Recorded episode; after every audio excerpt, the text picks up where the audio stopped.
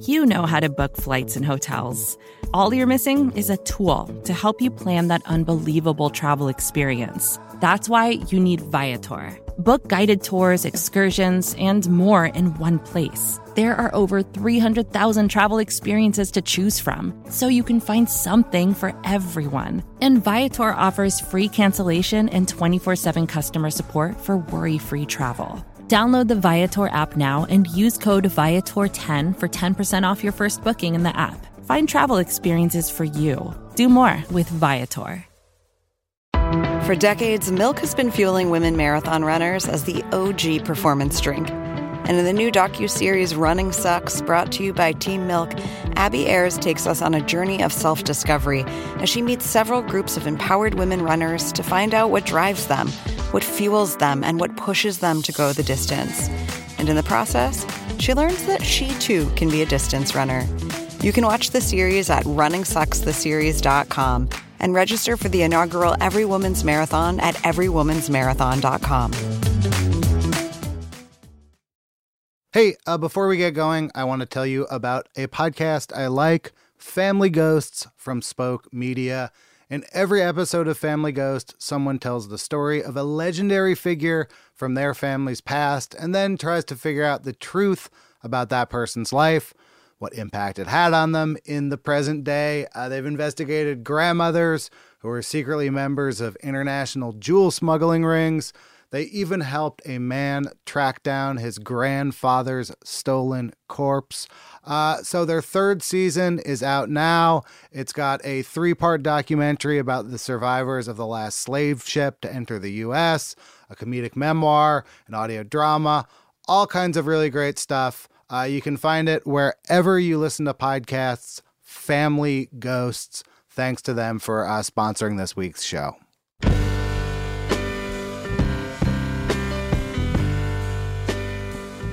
Hello, and welcome to the Longform Podcast. I am Evan Ratliff, your co host. I'm here in New York City. I'm speaking to Max Linsky in Los Angeles, Aaron Lammer at an undisclosed cave.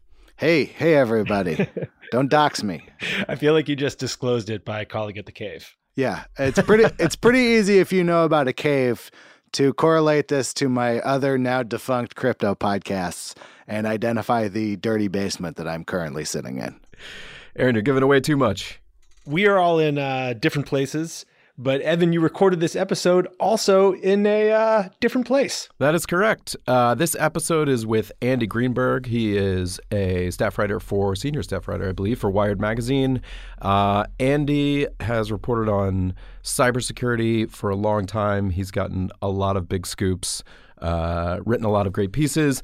For this episode, I interviewed him at the Wired 25 uh, festival out in San Francisco some weeks back. This is the second year that we've done this. Uh, I did one last year as well. And uh, so it's a live show for an audience there. Uh, but we talked about this book that he has out called Sandworm. Uh, Sandworm is a group of uh, it's a Russian group. It's a group of hackers uh, who have been wreaking havoc all over the world, particularly in Ukraine. And it's also about uh, a particular cyber attack called NotPetya. So we sort of jump into that from the beginning. Uh, Andy's a fantastic reporter. I really love talking to him. If you just want to get right to it, there's no better way to do that than with an email newsletter. They're direct, they're in people's inbox, and they actually read them. Get one from MailChimp. They make it very easy and uh, very affordable. And they make this show possible. Thanks, MailChimp. Here's Evan with Andy Greenberg.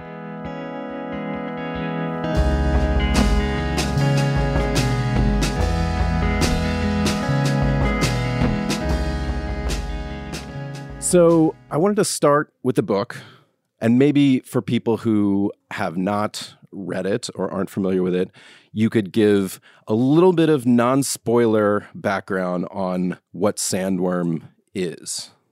Right. So I came to this story because Wired's editors actually in late 2016 they asked me to find a big story of cyber war. In fact, they wanted to do a takeover of the whole magazine in the way that the New York Times magazine does sometimes about like climate change or the Middle East to do an entire issue just on cyber war. And I was kind of resistant to that idea actually. I mean i said yes because of course you say yes to like doing that sort of big thing. But i think that they had on their mind like something about the election hacking of 2016 like russian hackers who had meddled in the 2016 presidential election which i didn't see as cyber war. So i went looking for what i could serve up as like a real cyber war story. And I, would, I had been reading about what had happened in ukraine what was happening in ukraine i should say. And the fact that a group of hackers had caused the first ever blackout triggered with a, a cyber attack. This is the 2015. That's right, in, in December of 2015. And as I read more and I talked to sources about what was actually happening in Ukraine, I could see that actually it was part of a much larger campaign of attacks all across Ukraine, that, that it hits every part of Ukrainian society. And then finally, kind of climaxing in 2015 with this blackout, where they had, the hackers had taken over the mouse movements of these grid operators in a in a Western Ukrainian electric utility, and that these poor staff in this control room had watched as the mouse on their screen was clicking through circuit breakers and opening them and turning off the power to thousands of Ukrainian civilians, and they couldn't do anything about it. They were locked out of their own computers, and that to me was like this is not only like a almost Hollywood style hacking event, but it's in the midst of this actual cyber war unfolding. So I could see that there was a story, a real cyber war story to be told. And as I was reading about this, it happened again. These hackers turned off the power in the capital of Kiev in the, the second ever blackout in history caused by hackers. And so at this point, I was like, who are these hackers? And I, I went back to the kind of initial discovery of this one group that had carried out this series of attacks. Uh, they had been found by a little company called iSight Partners outside of DC and they appeared to be Russian because, in fact, iSight's analysts had found an open server that the hackers were using that had a Russian language how to file for how to use this malware that they were planting on all of their victims' computers. And those, not the best job of covering their tracks. No, uh, it seemed like they learned over time about how to be a little more careful. But also, they at that point, this one group was in each instance of, of, planting their malware, they had a little snippet of code. And those snippets were references to the sci fi novel Dune. And so iSight, the company that discovered this uh, kind of network of attacks, called them Sandworm in a reference to this kind of monstrous, like underground creature that lives in the deserts of Dune in this book, which turned out to be this kind of perfect name for this group that kind of stays beneath the surface and then occasionally rises to do terrible, terribly destructive things. So they soon found that the same hackers had also planted their malware in the US grid as well when I found that out, I was like, this is bigger than I even had thought. Like, uh, and I was like, this is, in fact, at that point, I told Wired's editors that we didn't have time to do a full takeover of the issue. We needed to just write this story. This was a very substantial and distinct story of the first true cyber war unfolding in Ukraine with, with implications for American national security. And we did a, a kind of normal cover story about Sandworm and these attacks in Ukraine. And the premise of it was that we should watch what's happening in Ukraine because it's become a test lab for cyber war.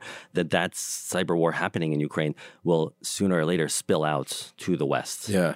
Which turned out to be exactly what happened. Yeah, indeed. That is what took place. Well, that's what I mean, I feel like this is a book that I, I in some sense I've been waiting for someone to write and it's partly because since really the 90s if you follow this stuff people talking about digital Pearl Harbor, or then it was like became digital 9 11, like this phrase for an event, a cyber attack or a cyber war exercise, like spills over into the real world in some dramatic way. But I feel like that also represents a challenge. Like when you first approached it, did you feel having covered this for many years, cynical about the idea that this could be possible? Or were you a person who thought, oh, this is coming I see the signs of it coming. Right. I, I, think cyber war, like even when my editors sort of asked for that, I was sort of like, well, that's a term that has all this baggage because we've all read these stories of like, what if hackers turned off the power? What if hackers destroyed all the computers inside of a bank? What if hackers took down the medical record systems of hospitals? And those are kind of played out sort of fear mongery stories about some hypothetical future. It just happens that actually this has happened now. And, and, the story that I tell in this book is about all of those things happening. Literally, all those things I just mentioned happened in Ukraine. And then actually, the rest of the world too. This Ukrainian cyber war did spill out to become I don't want to say a cyber 9/11 because it's like uh, I don't know. That's kind of a terrible phrase, but it's Yeah. like this kind of massive global cyber attack really did happen. In fact, it happened the day that Wired cover story hit newsstands. Bizarrely, this prediction, like you don't really want your prediction to come true that quickly. Uh, like you don't even really get credit for it if it happens like that day. but that is basically the NotPetya, this climactic, truly catastrophic piece of malware hit Ukraine and spread to the rest of the world the very day that this sort of predictive story came out in Wired. That's amazing. Yeah, it was kind of bizarre. I mean, we didn't immediately recognize that Yeah. Because NotPetya, this worm, was made to look like ransomware, like a piece of malware that locks up your computer and you pay. You're supposed to pay some amount of money. Three hundred dollars is what you know. Your screen goes black and then shows this ransom message asking for three hundred dollars in Bitcoin to unlock your computer. It turned out that even if you paid that, you wouldn't get your computer back. Like it would remain, in fact, like fully encrypted and destroyed. Essentially, NotPetya was a destructive worm that was made to look like a cyber criminal ransomware worm. I feel like there are a lot of reporting challenges in this approaching these subjects and the, in particular that really fascinate me. And one of them is just the fact that victims of these particular attacks are often reluctant to talk about the way they were victimized. So I'm particularly interested in for NotPetya, you write about how Maersk, this big shipping company, just was afflicted in absolute disaster for like global logistics commerce and their company, hundreds of millions of dollars, as I if I recall correctly. So how did you get people from inside there to tell you what happened? Because Yeah, you have it yeah. in very intimate detail what happened to them. Well, you're you're right that getting victims of a cyber war attack to talk is absolutely a huge challenge in this kind of reporting. But I found that the easiest trick, first before we get to Maersk, was to talk to Ukrainians because even in that first piece I did for Wired, I had been to Ukraine. I went to Ukraine. I talked to the operators of these facilities who had been attacked with these, you know, sabotage events that cause blackouts. And I found that Ukrainians are always willing to tell those stories, and they also are experiencing things that nobody else is experiencing in the world. But they're tired of the global community ignoring this war, this invasion from Russia. So, So when you showed up, they were like, "Come, yeah, um, look here's here. here's the video I filmed on my iPhone of the mouse cursor being taken over to cause a blackout.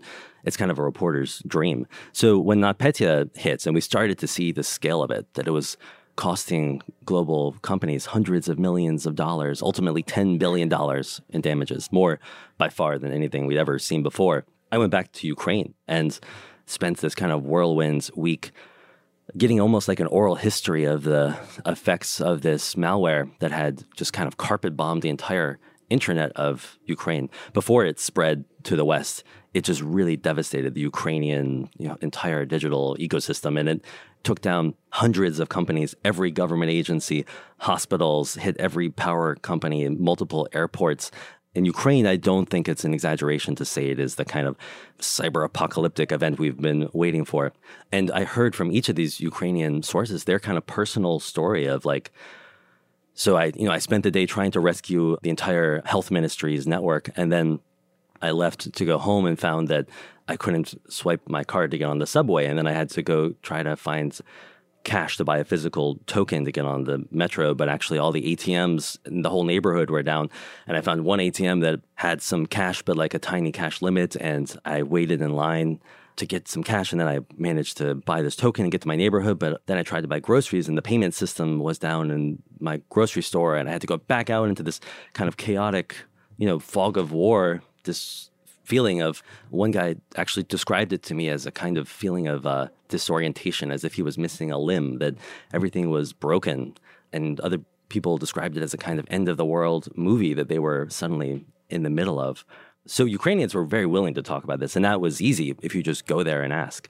The real challenge was to get somebody outside of Ukraine to tell the story of how their institution was just devastated by this. And we knew because all of these multinationals had reported to their shareholders hundreds of millions of dollars in damages. Like Maersk, the world's biggest shipping firm, had lost $300 million. FedEx had lost $400 million. Merck, the pharmaceutical company, had lost $870 million. So I just started the kind of um, really laborious process of building a new beat of trying to get any of these companies that I didn't cover at all to tell me that story. And none of them would officially. So it was all just back channeling with anonymous sources. And How did you find them? Where where were they like you, like trolling LinkedIn and just being like, "You work for Maersk"? yeah, I don't drop you a note. I don't want to say exactly because ultimately I succeeded in the sources who Yeah. were brave enough to talk to me. I don't want to give them a- away or even give any. Yeah, fair enough. But I, you know, I at first thought I was going to get the story from Merck, and then the sources got scared, and I didn't get it. Well, I ultimately did, but it took finding it from another company first, and that company was Maersk, the world's biggest shipping conglomerate, and it did take like six months of back channeling with like um, Maersk and ex Maersk staffers until finally I could kind of reconstruct the experience of being inside of Maersk as as one staffer described it to me, every screen in the building of their Copenhagen headquarters went black. And he talked about looking up from his computer and just seeing a wave of black screens, just black, black, black, black, black across the room. And then the kind of physical instantiation of that digital disruption, which for Maersk, you know, includes 76 terminals that they own around the world and ports across the entire globe. And 17 of those terminals were entirely taken down by NotPetya. So that means that container ships the size of the Empire State Building with an Empire State Building's worth of cargo on top of them are arriving at ports and nobody knows what's on them. Nobody knows how to unload them. And thousands of trucks are lining up at each one of these terminals and they can't get in because the, the gate outside the port is dead and locked and the voice over IP system that's supposed to tell them where to go to pick up stuff and drop it off is not working. And so Maersk can't even email the truck drivers or the trucking companies or the cargo owners to tell them what's happening. And tens of thousands of trucks are lining up at ports from like Los Angeles to New Jersey to Spain to the Netherlands to India. It's like this global calamity. And that wasn't just happening at 17 Maersk terminals and all of their offices across the world, but also at FedEx and and Merck. I eventually, you know, once I told the story of Maersk in a Wired piece, another follow-up Wired feature, some more companies started to get braver. So did you at some point take everything you'd gotten from the insiders and present it to them and be like, "Look, I know what happened here." Maersk never talked, and in fact, none of these companies ever talked to me officially. It hmm. was just their these poor traumatized employees who had experienced this and just had to tell somebody about the craziest day of their life, June 27, 2017, when just everything broke. And then the really painful recovery process for each of them too. I mean, the question is like how do you lose hundreds of millions of dollars? Like this is is how you do it by having your entire company be taken down for weeks or months to, like your entire business completely disrupted. Maersk didn't return to any kind of normalcy for like two months. And this is a company that- does a fifth of the world's total shipping capacity. So, and I've, I felt like I was going a little crazy because I was also talking to security researchers who had put together that NotPetya was carried out by the same sandworm hackers, the same group that had done these kind of escalating attacks in Ukraine for years. And yet none of these companies were willing to say that Russia had done this to them. And in fact, no governments were either for months and months. And I could see this, and I was talking to people who had experienced this, but uh, it was like this kind of feeling of being almost gaslit that nobody was willing to say the truth. And these companies were so afraid, I think, of the victim shaming mentality of the cybersecurity press that they weren't willing to talk about this calamitous thing that had happened to them. It was really bizarre. And it's like a, I think it's a lesson for that we need to think about these things differently. That this was not some kind of hacker breach that the company should be blamed for entirely. Like this was an act of cyber war by a nation state that should have been held accountable. And Maersk and Merck and FedEx should have, from the beginning, said this was Russia that did this to us. Yeah. And the whole story of this book is that the US government failed to call out Russia for years as it became clear that things were happening in Ukraine that were not okay, that no nation should be turning off the lights to civilians. But they watched this unfold because it looked like a faraway foreign conflict that didn't matter to Americans until suddenly it did. Until Yeah. suddenly Merck, a New Jersey company, was losing hundreds of millions of dollars, and their ability to manufacture like an HPV vaccine was destroyed. And hospitals across the U.S. were also shut down or had their medical record systems shut down by NotPetya too. So That's sort of the ultimate like that was the like cyber Pearl Harbor fear was that Right, You know, that was one of the things that people would always cite. These are like all the red lines that we thought were moments when you would say to Russia, "This is not okay." You've essentially done the equivalent of like a cyber war crime, and um, we're going to hold you accountable for this. But it would take eight months for the U.S. government to even name Russia as the perpetrator of NotPetya. But so that feels like a whole issue also just in the world of journalism and or research around cyber attacks is this like attribution question and like whether you can attribute something to particular people and what it takes and what the standards are. So where did you kind of set your baseline in terms of what do I need in order to be able to write that this was these people? Yeah, well, iSight Partners from the beginning knew that these were Russian hackers, right? Because they'd found that that Russian language file, and it was you know pretty clear like who else is going to be attacking Ukraine, the country that Russia has invaded for years and years as a physical war unfolded in the country. So it was like pretty clear that this was likely to be Russia that was carrying this out, and, and that this was a state-sponsored cyber war. But this is a kind of detective story where I was speaking to security researchers who were following Sandworm and seeing its attacks escalate, uh, tying them together with fingerprints to show that it was one group that was doing these terrible things one after another and trying to warn people and being ignored, like these Cassandras. But ultimately, what kind of confirmed their theories was that the US government did too little and too late, but they did name NotPetya as an act of the Russian military. And then by the end of my reporting, GCHQ in the UK also put out this kind of helpful confirmation that the following things are all the work of one Russian agency, the GRU, this military intelligence agency.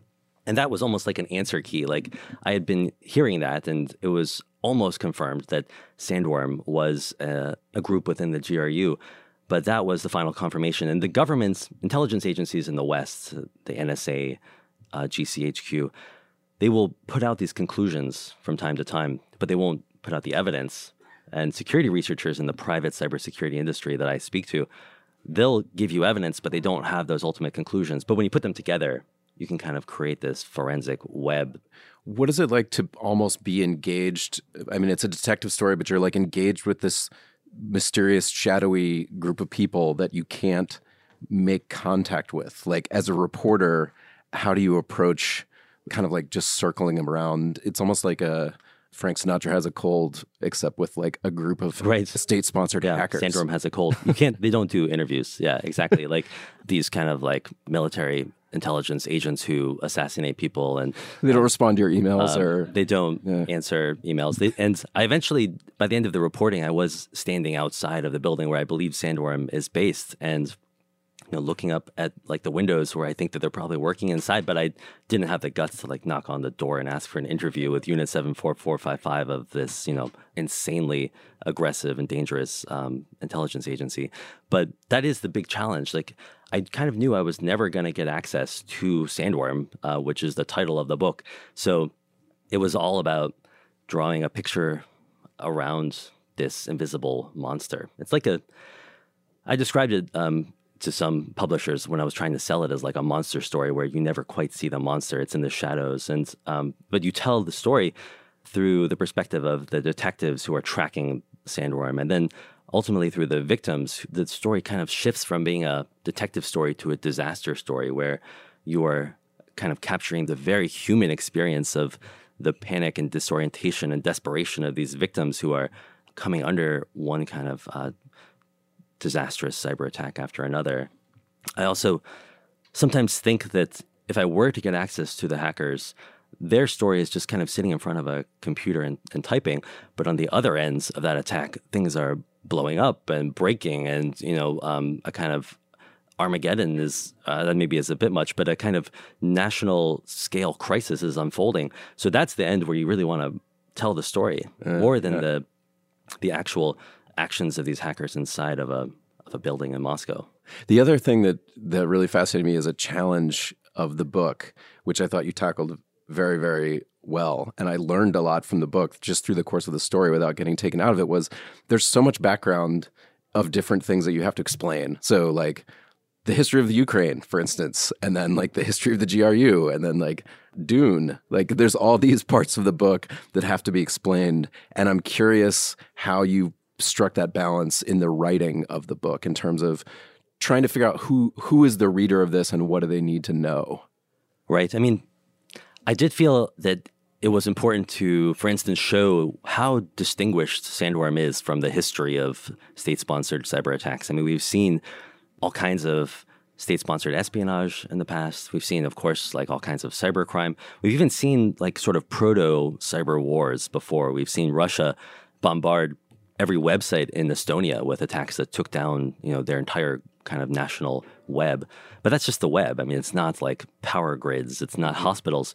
And we've seen the US launch the first ever piece of malware, Stuxnet, in 2009, 2010, that actually destroyed physical equipment that got inside of Iranian nuclear enrichment facilities and blew up centrifuges that they were using to try to make nuclear weapons.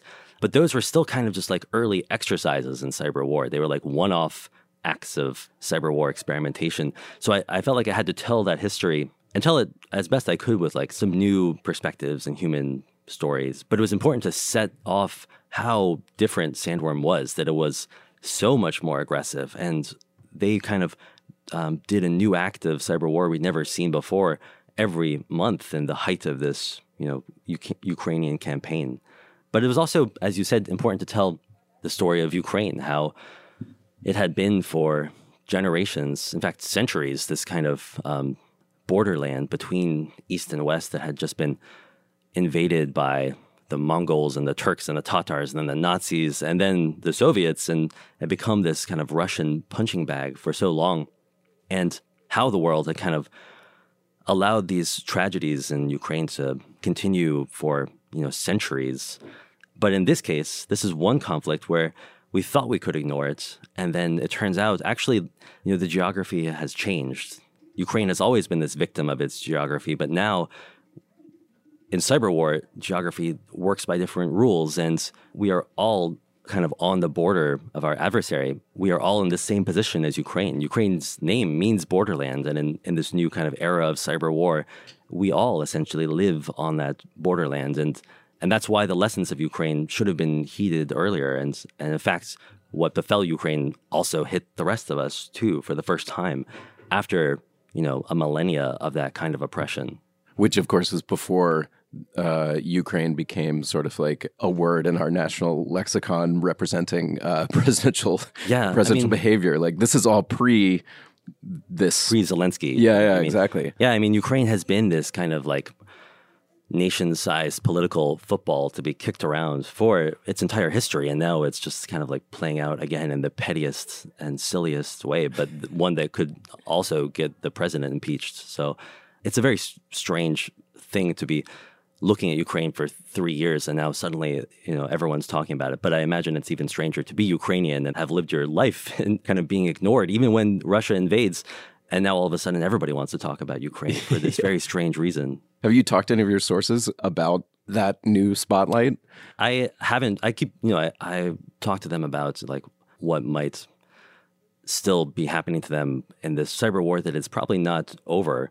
But um, no, I'm not like super interested in quid pro quos and and Zelensky and all that stuff. And what, in terms of your kind of, I'm very interested in your personal cybersecurity when it comes to the GRU is. Uh, they're not messing around when it comes to not just hacking but also physical security like assassinations outside of Russia and I know you'll say like I wasn't that worried about my physical danger necessarily probably but what are your systems for monitoring whether you're being tracked, you're being hacked? Like, how do you approach dealing with these characters even at a distance? I was not that worried about my physical security. I don't think I'm that important to the Russian government or even to Sandworm. Uh, sometimes I think they may be kind of excited that I'm giving them this credit for being as dangerous as they are, and like somebody finally somebody noticed how terrible and scary we are. We've been leaving clues like Russian manuals all over the place. Yeah, um, exactly. But yeah, I'm, I am mostly worried about them hacking my computers and spying on my sources and stuff. And that's very hard to prevent. I take the kind of normal precautions. I don't know if I should say exactly what they are, because then um, because you're kind of like giving a roadmap to get around them, That's maybe. Uh, true. but you know, this is a group that possesses zero days in some cases, like you know, secret hacking techniques that you know, exploiting unpatched vulnerabilities in software, and there's no real way to stay safe from that if they want to get you.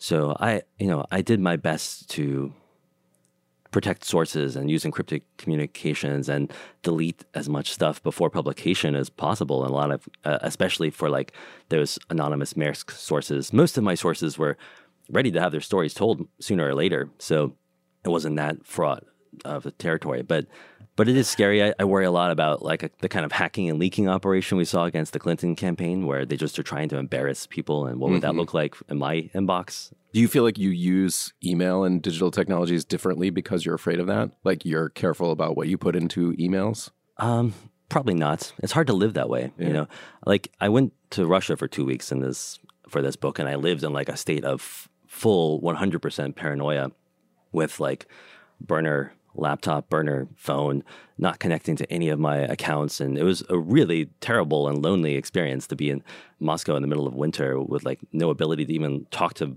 friends. And and then nothing even happened. Like it was a total disappointment after going to all this trouble.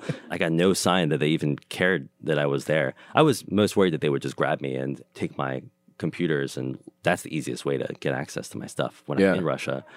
But um i did that for two weeks and it was terrible and I, it's hard to live with that kind of uh, paranoia in your normal life you know you can kind of get yourself psyched up to play those spy games for only so long Well, it's kind of a microcosm of what happens when one of these attacks actually takes place, when everything goes down. Like you experienced that, but it was self imposed.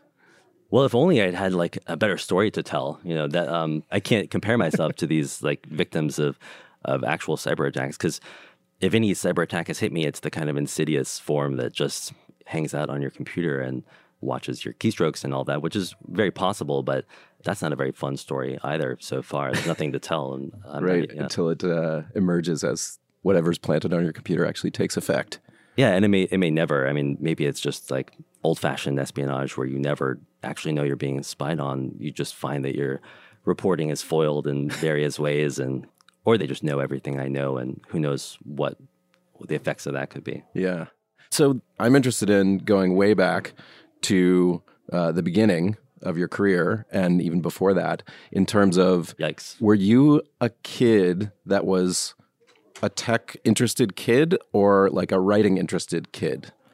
I, I maybe neither actually. I mean, I was just like a nerdy kid who liked Star Trek and wanted. I don't know. I was just like interested in lots of things. In college, I didn't study journalism. I studied philosophy and Chinese and music, and I, I, I figured journalism would just be like a fun way to maybe make a living as you continue to learn about all kinds of different things. And I definitely was on the internet very early. Like I was on bulletin boards, and you know, I feel like I discovered the web as soon as it existed. I remember Netscape Navigator and all you know all that stuff. But uh, I was you know I was not like a true tech geek or anything. But then once I became I tried to freelance, and I started out in China actually working. So this is like straight out of college you tried to freelance? Yeah, right.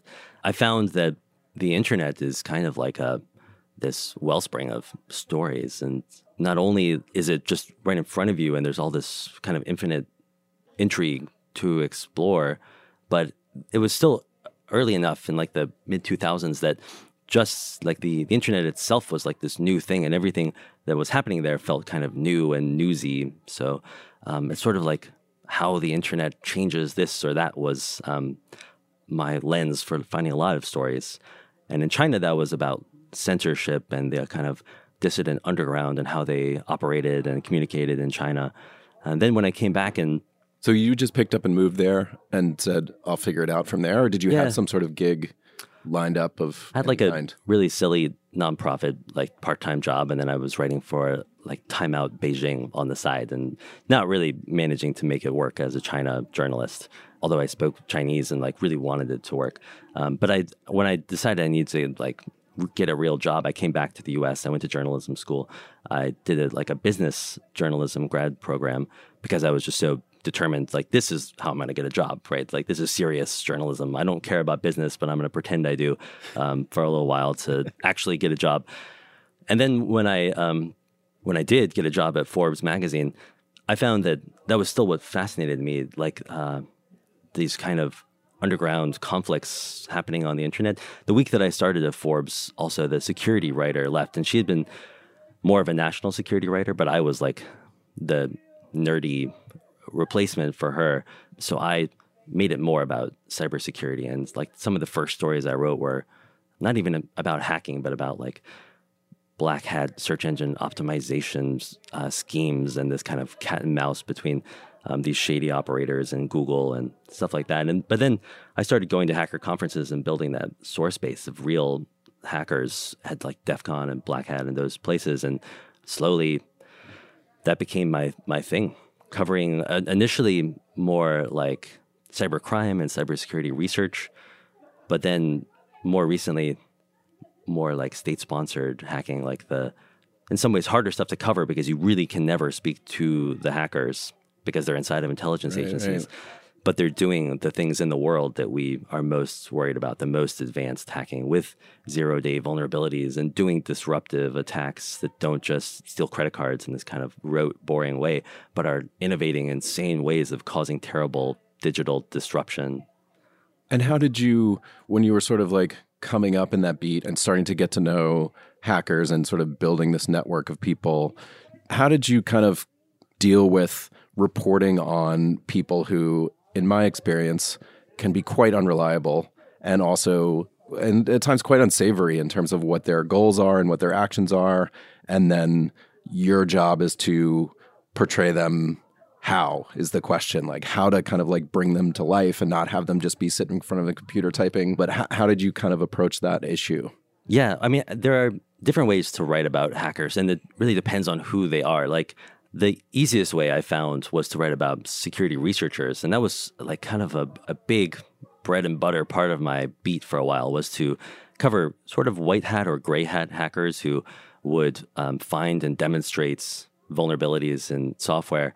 And sometimes those demonstrations were really crazy and impressive, like a guy who found a way to make a worm that would take over every iPhone in the world and just spread from one to the next. That was like in 2008. And then uh, actually, that same hacker was the one who would put me in a in a jeep. like, Oh, that was the same- that was the same person? later. Yeah, and then um, an internet connected Jeep, like with an internet connection in its dashboard, and then hack into that Jeep and shut it down on the highway and strand me in the middle of highway traffic. Um, those stories i love that story that's one of my favorite stories Thank you, but but it feels like the audience is getting very jaded. They're no longer impressed with just demonstrations of these terrifying things. You have to actually uh, be victimized or find real victims. You have to find like the actual stories of people being hacked, which is a really different kind of reporting. And um, what I focused on in this book really was like following two kinds of people the detectives, the threat intelligence industry, rather than the vulnerability research industry.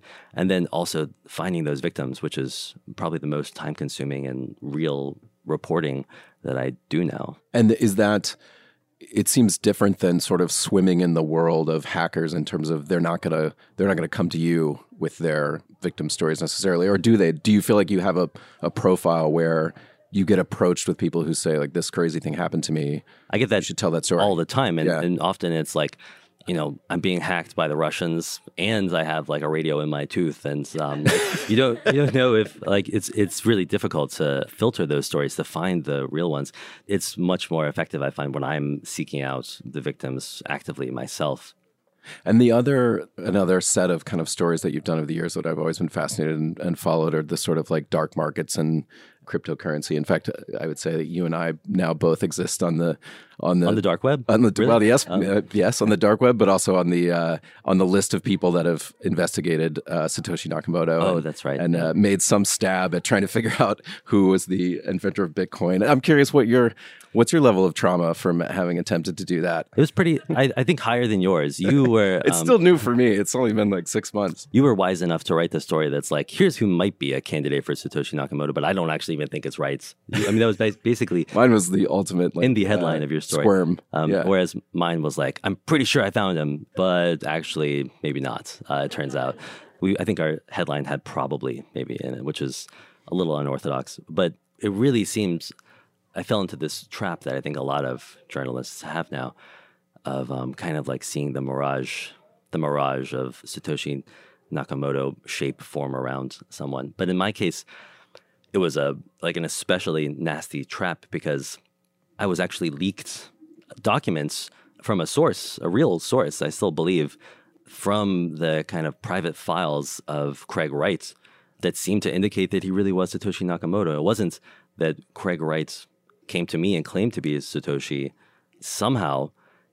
And I, I still don't know exactly what happened, but it seems like Craig Wright actually had falsified, forged documents somehow on his computer that were leaked to me and it was a real leak of fake documents. I mean, this sounds like something Trump would say, but um, but uh, the leak seemed so real. The source I still believe was real, but the documents turned out to be fake, and it was a terrible trap to fall into because it really seemed like we had reams of evidence. In fact, that Craig Wright was Satoshi Nakamoto, like accounting documents and emails and blog posts, and uh, we still didn't actually say Craig Wright is Satoshi Nakamoto in Yeah. our piece. I want to make that clear. We said it's we this guy is probably the creator of Bitcoin, and then you know the next day we were like, actually, probably not. Um, it turns out um, maybe not the next day. I think it was probably like the next week that we started to have our doubts. Yeah.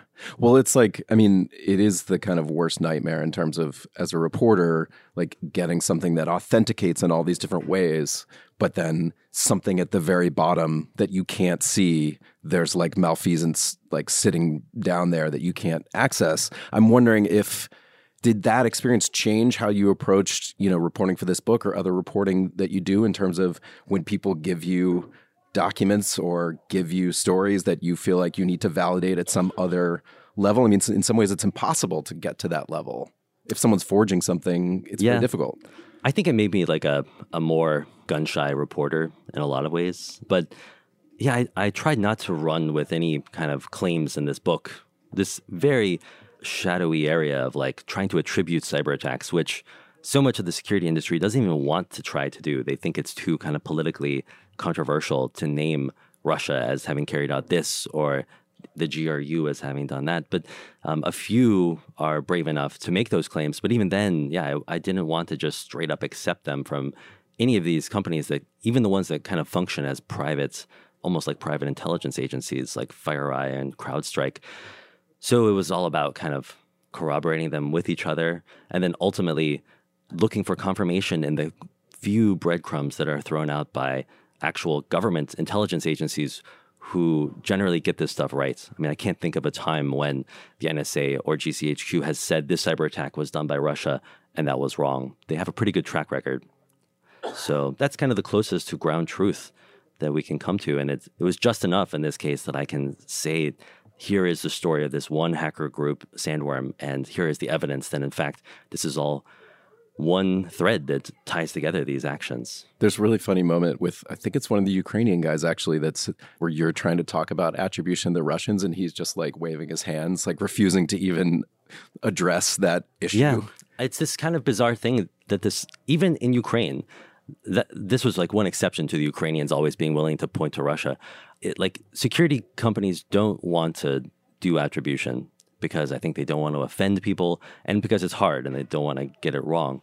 But I need to do attribution because that's how, as a journalist, you hold people accountable. I mean, the cybersecurity industry says you don't need to know if it's a Russian or a Chinese hacker who's breaking into your network. You just need to defend yourself but that might work if you are just like the chief information security officer of some company but i care about like the geopolitical implications of these attacks and trying to prove that this was russia and in fact we need to hold russia accountable. And you know the us knew that it was russia and we failed to say so and those kinds of things. I mean attribution of course is important in that bigger journalistic and geopolitical sense so yeah, that that was a big challenge to kind of butt heads with the security analysts, even in Ukraine, who when you say the word Russia, they kind of wag their finger and they say, "I didn't say it was Russia." Um, yeah, but that happens much more in the U.S. and it also happens when you talk to Kaspersky, who is a Russian company that does really good work on this stuff, but is also based in Russia. So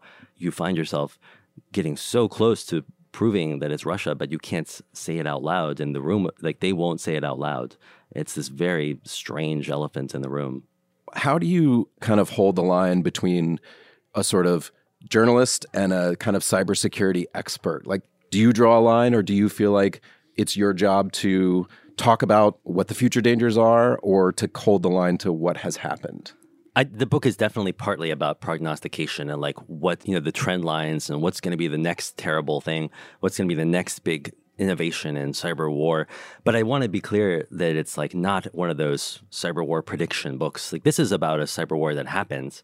In terms of trying to kind of draw the line between being a cyber war journalist and a cybersecurity expert, I, I don't have great answers to the question, you know, how do you protect yourself? Because it's just a such a crazy impossible problem and there are so many points of ingress for hackers and there's so many companies that want to sell you a solution each of which has a totally different approach and a different thing they want to make you worried about.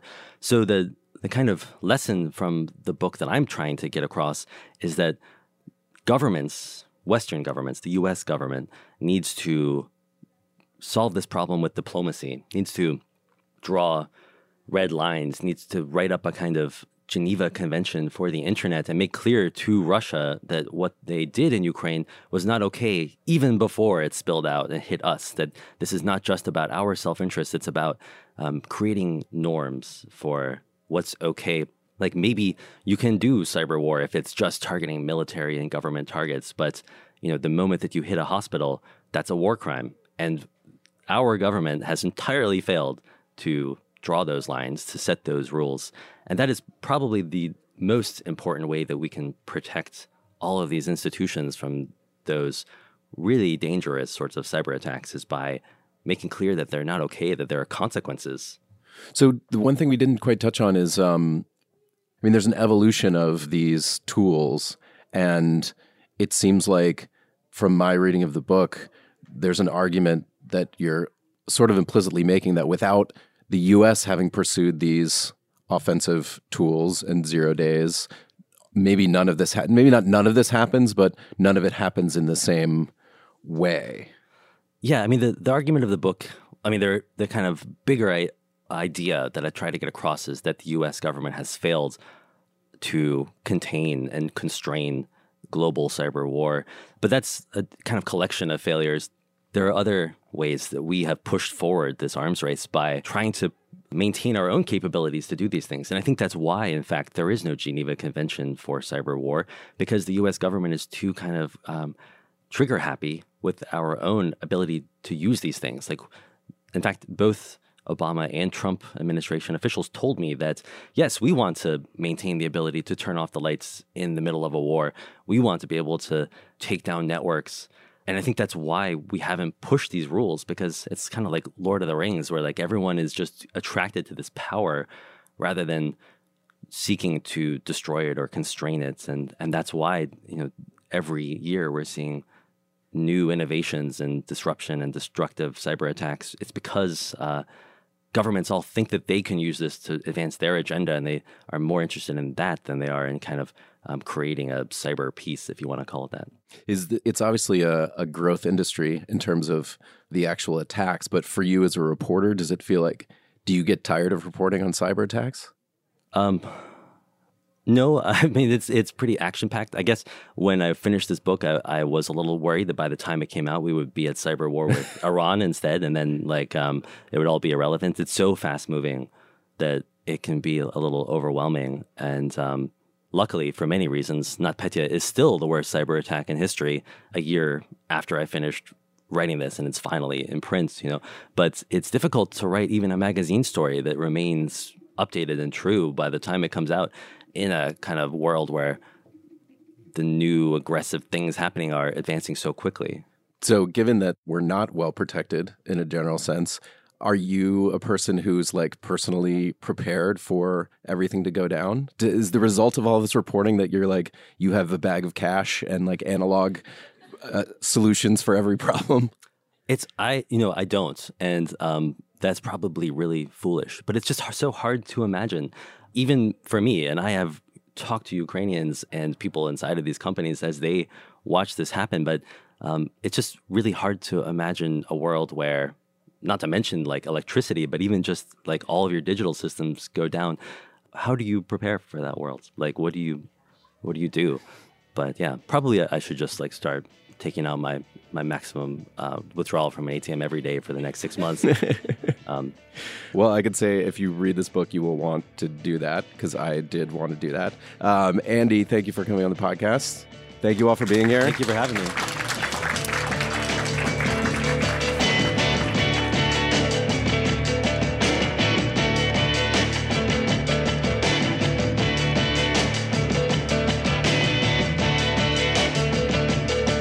That's it for this week's Long Form Podcast. I'm your co host, Evan Ratliff. Thank you to Andy Greenberg for doing that with me at uh, the Wired Magazine Wired 25 Festival. Andy's book is called Sandworm A New Era of Cyber War and the Hunt for the Kremlin's Most Dangerous Hackers. And thanks to Wired for putting that on. Thanks as well to my co hosts, as always, Max Linsky and Aaron Lammer, our wonderful editor, Janelle Pfeiffer, and our intern, Marina Clementi. As always, we thank our sponsors, MailChimp and Pitt Writers. We will see you next week.